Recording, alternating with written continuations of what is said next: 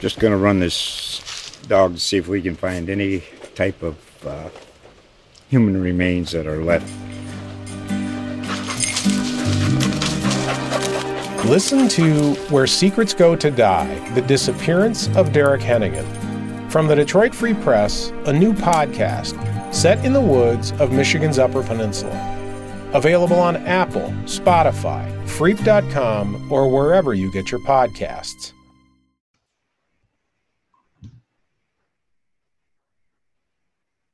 Longhorn Confidential podcast is brought to you by Zaxby's, taking chicken to a whole new level of flavor. Stop by your neighborhood Zaxby's today.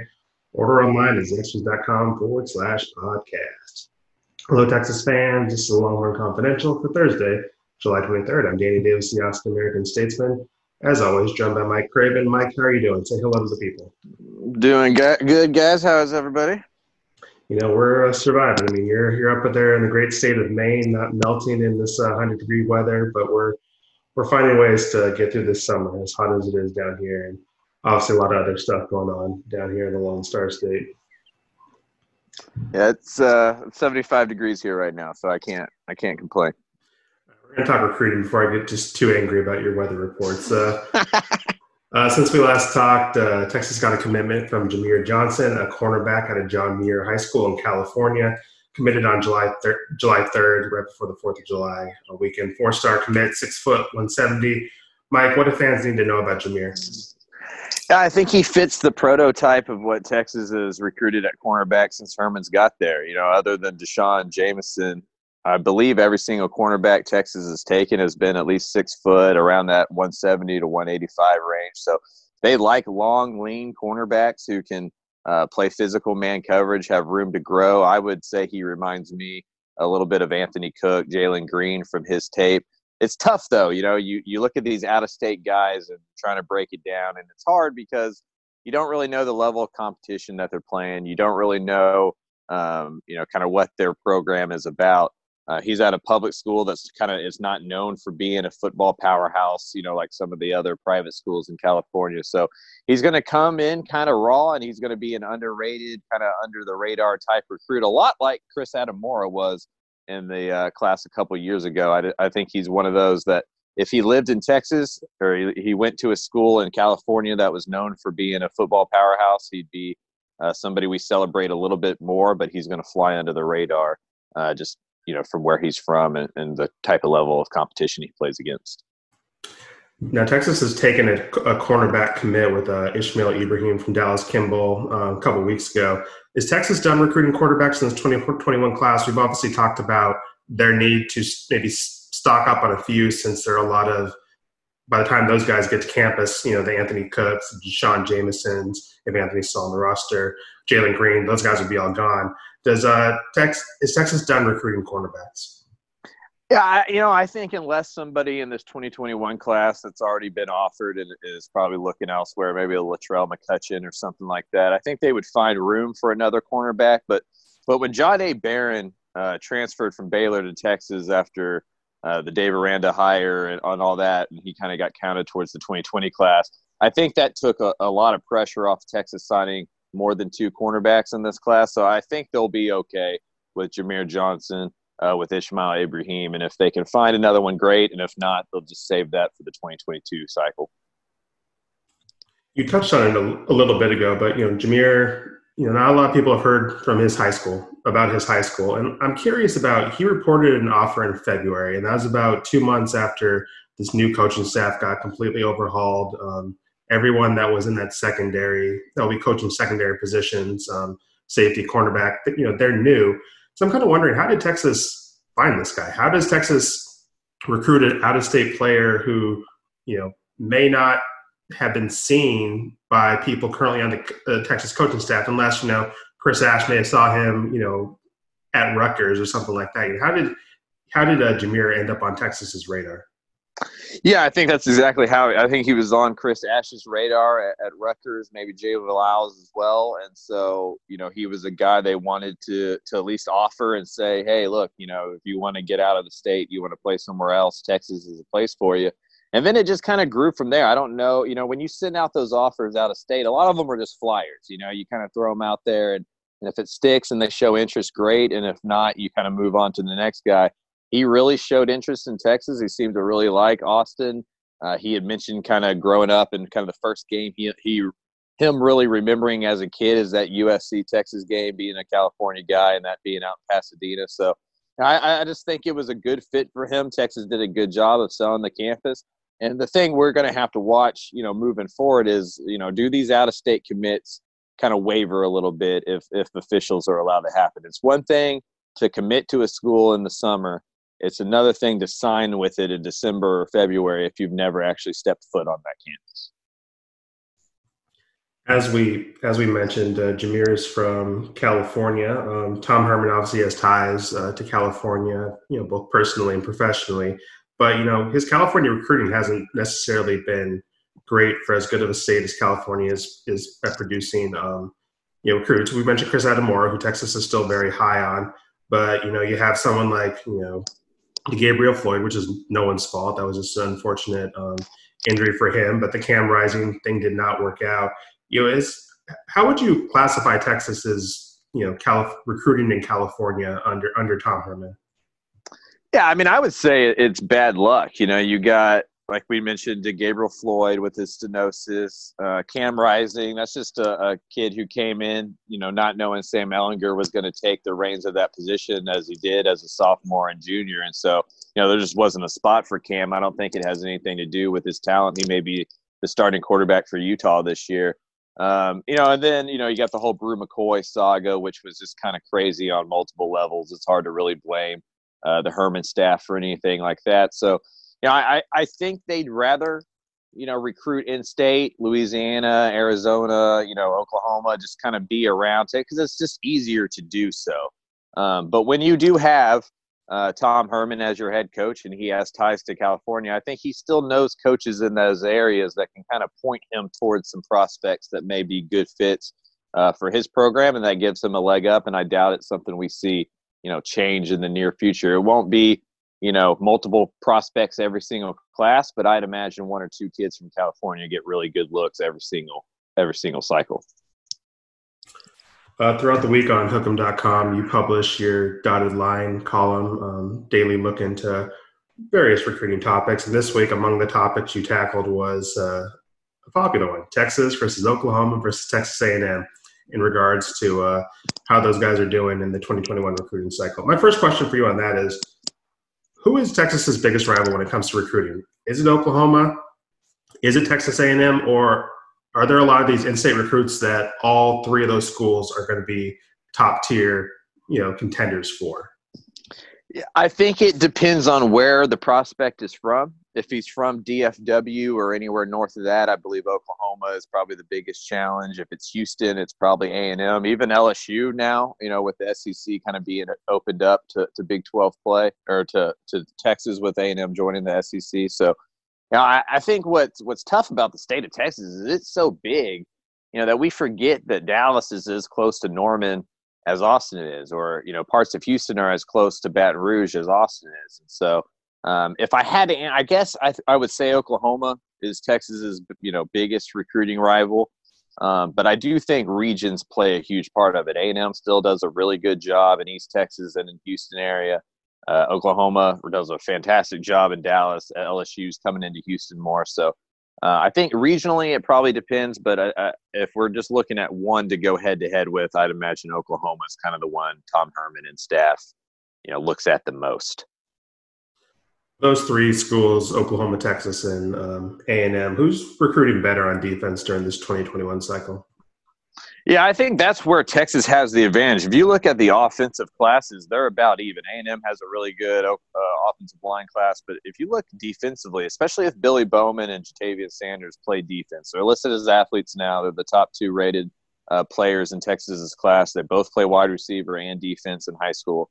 But if they do play defense, where a lot of people think that they'll translate, you know that gives Texas, you know, two of the best, you know, 50 players in the country on defense, and that, and then you add you know, J.D. Coffey, Ishmael Ibraheem, uh, you know, Jamier Johnson that we just talked about, Maurice Blackwell. There's a lot of really good players committed to Texas on defense. So I think they hold the advantage on the defensive side of the ball right now. But we still got six months and a lot of unknown before people start signing letters of intent. Uh, recently, Oklahoma got a commit from LBJ defensive back Latrell McCutchin, who Texas was was high on. Is it hard for these schools to come into their rivals' backyard and get a player like that? Like, if there was a four star kid in College Station or a four star kid in Norman, would Texas have a tough time going into those homes and saying, "Come play for the Longhorns and uh, betray all your family, family and friends"? Yes, I, I do think Austin is a little bit different from those other from those other cities we think about. Like if we think about the best programs in college football, not many of them are in metropolitan areas, right? Like most of them are in pretty small college towns. And so if you grow up in those small college towns, I think it's only normal for your parents, your uncles, your aunts, your cousins, everybody to love OU or you know wherever the case may be. Austin's such a transplant city. I mean, we all live here, right? You meet new people in Austin, and half the time they're not from Texas, much less Austin. You know, it's hard to to really meet a, a real Austinite these days who's originally from there. So, you know, you look back at some of these misses that Texas has had. Garrett Wilson, you know, he's from uh, Ohio originally. Elijah Higgins from Florida. So, you know, you just have guys who didn't grow up you know, burnt orange and white their whole life. They didn't grow up in Austin their whole life, and they have family ties to other schools out there. So I think it's easier for schools to recruit Austin than it may be for for Texas to go recruit some of those smaller, more rural areas that usually tend to have the big colleges. Uh, we're going to get out of here in a few minutes. I wanted to actually talk about um, two entities that may not be normally normal subjects for our podcast, our newspaper, but HBCUs and the Ivy League. First, let's talk about HBCUs. Um, recently, Texas baseball player Cameron Fields transferred from Texas, decided he wanted to go attend Texas Southern. He's already got his Texas degree, so he'll be heading there as a grad transfer. Um, but you know, a Texas, you know, Texas player, you know, d- transferring to a inferior baseball program, but you know, there's other reasons why he wanted to, uh, you know, attend at HBCU. And then you this was a national story that I'm sure people have heard about, but Makur Maker, um, a five star basketball prospect, committed to Howard, an HBCU on the East Coast, which has been terrible um, on you know on the court, but obviously um, is a very good academic institution in a um, historically significant HBCU. So I asked that not to talk about baseball or basketball, but football wise, um, with everything that's going on in this country and a lot of the reckoning that's going on and a lot of black students um, and prospects looking at, you know, what's going on in these various campuses, uh, which we've talked about in the past. Do you think HBCUs start to get looks from, you know, recruits that are, you know, three or four star kids that, you know, these, you know, colleges like Texas or Oklahoma State or um, you know, Kansas State, you know, uh, programs that have been in the news recently would also want. Do you think there could be a revival um, of these programs, or is there just too big of a gap between the quality um, of play and facilities at these bigger schools and these HBCUs?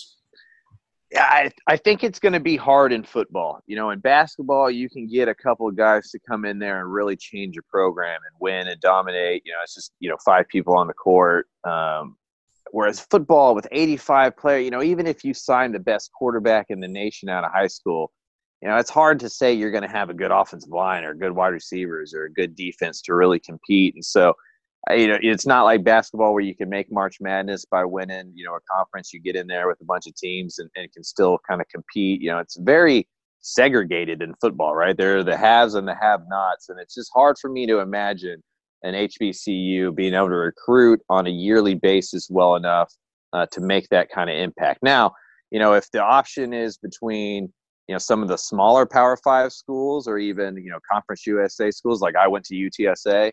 Um, you know, if your offers are UTSA or you know HBCU, maybe HBCU start getting uh, that look. But if you're front, and I guess maybe this is the Texan in me.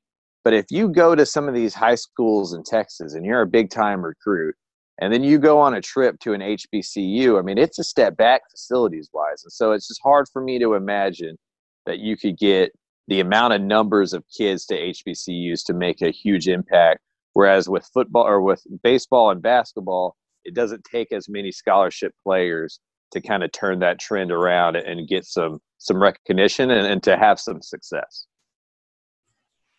Now, um, you know, you have a cousin who is both smarter and more athletic than the both of us, and she attended uh, Penn and played volleyball up there. So you're a little bit uh, familiar with the Ivy Leagues. And recently, the Ivy Leagues made some headlines, um, just kind of how they've handled um, their response to the coronavirus. They are among the first during the spring to be like, we're not, spring sports are done. And uh, I know there's, you know, at the time that decision was decried by a lot of their athletes, but then when everyone else followed suit, you know, people were like, well, maybe the smart people actually know something. And then recently, um, you know, and I wrote about this for the paper on Sunday, I believe. Um, you know, the Ivy League called off all their fall sports, um, which is not. I think the Patriot League's done that so far, and some of the bigger conferences have called off non-conference games. But the Ivy League said we're done. It's not, you know, with the rules that we have in place on campus, it doesn't make sense to, you know, hold athletes to different standards. So we'll see in the spring.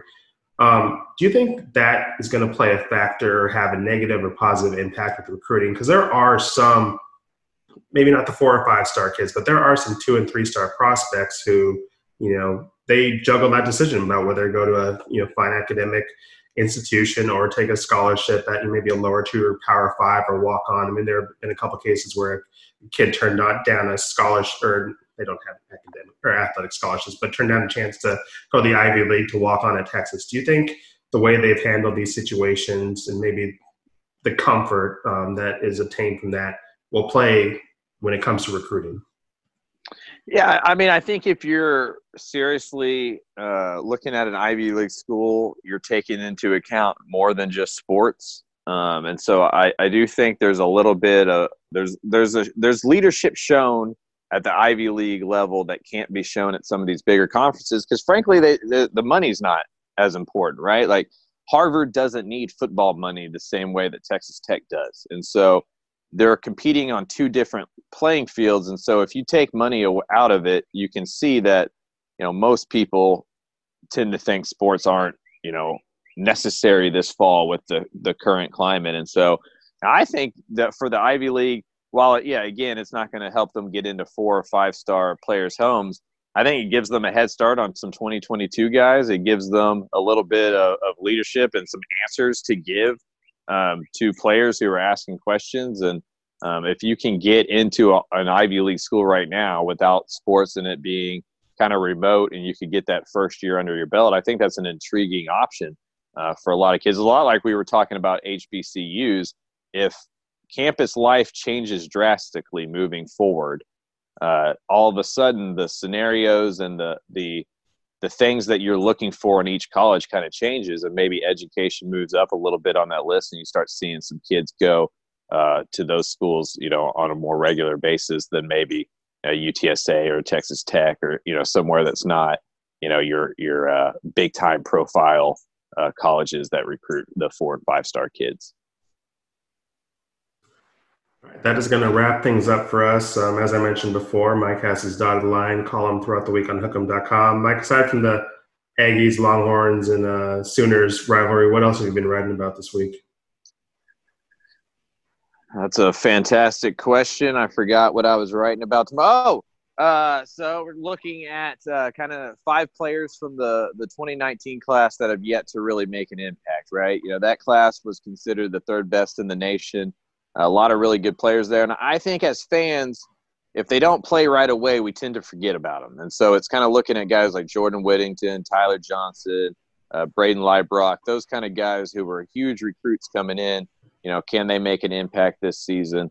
And uh, just trying to get some football content out there, just in case you know we don't have football. I could I could use it now instead of sitting on it and not being able to write about it in August. Yeah, so check those out throughout the week. Obviously, there's a lot of news at Texas um, this week coming out of Monday and some of the announcements by the administration. So be sure to um, read Brian Davis's work. Uh, Laura Korte has done a lot of good work on uh, statesman.com. I've written a couple things too. So be sure to check out statesman.com and hook'em.com for all of that good work from from all your favorite writers. Um, but this is it for us this week. We'll hopefully talk to you guys soon. Don't forget to shoot us a review at the Apple Store and the Google Podcast app. We appreciate that. We appreciate you guys tuning in each week. The Longhorn Confidential podcast is brought to you by Zaxby's, taking chicken to a whole new level of flavor. Stop by our neighborhood Zaxby's today or order online at zaxby's.com forward slash podcast. We will talk to you guys soon. Peace.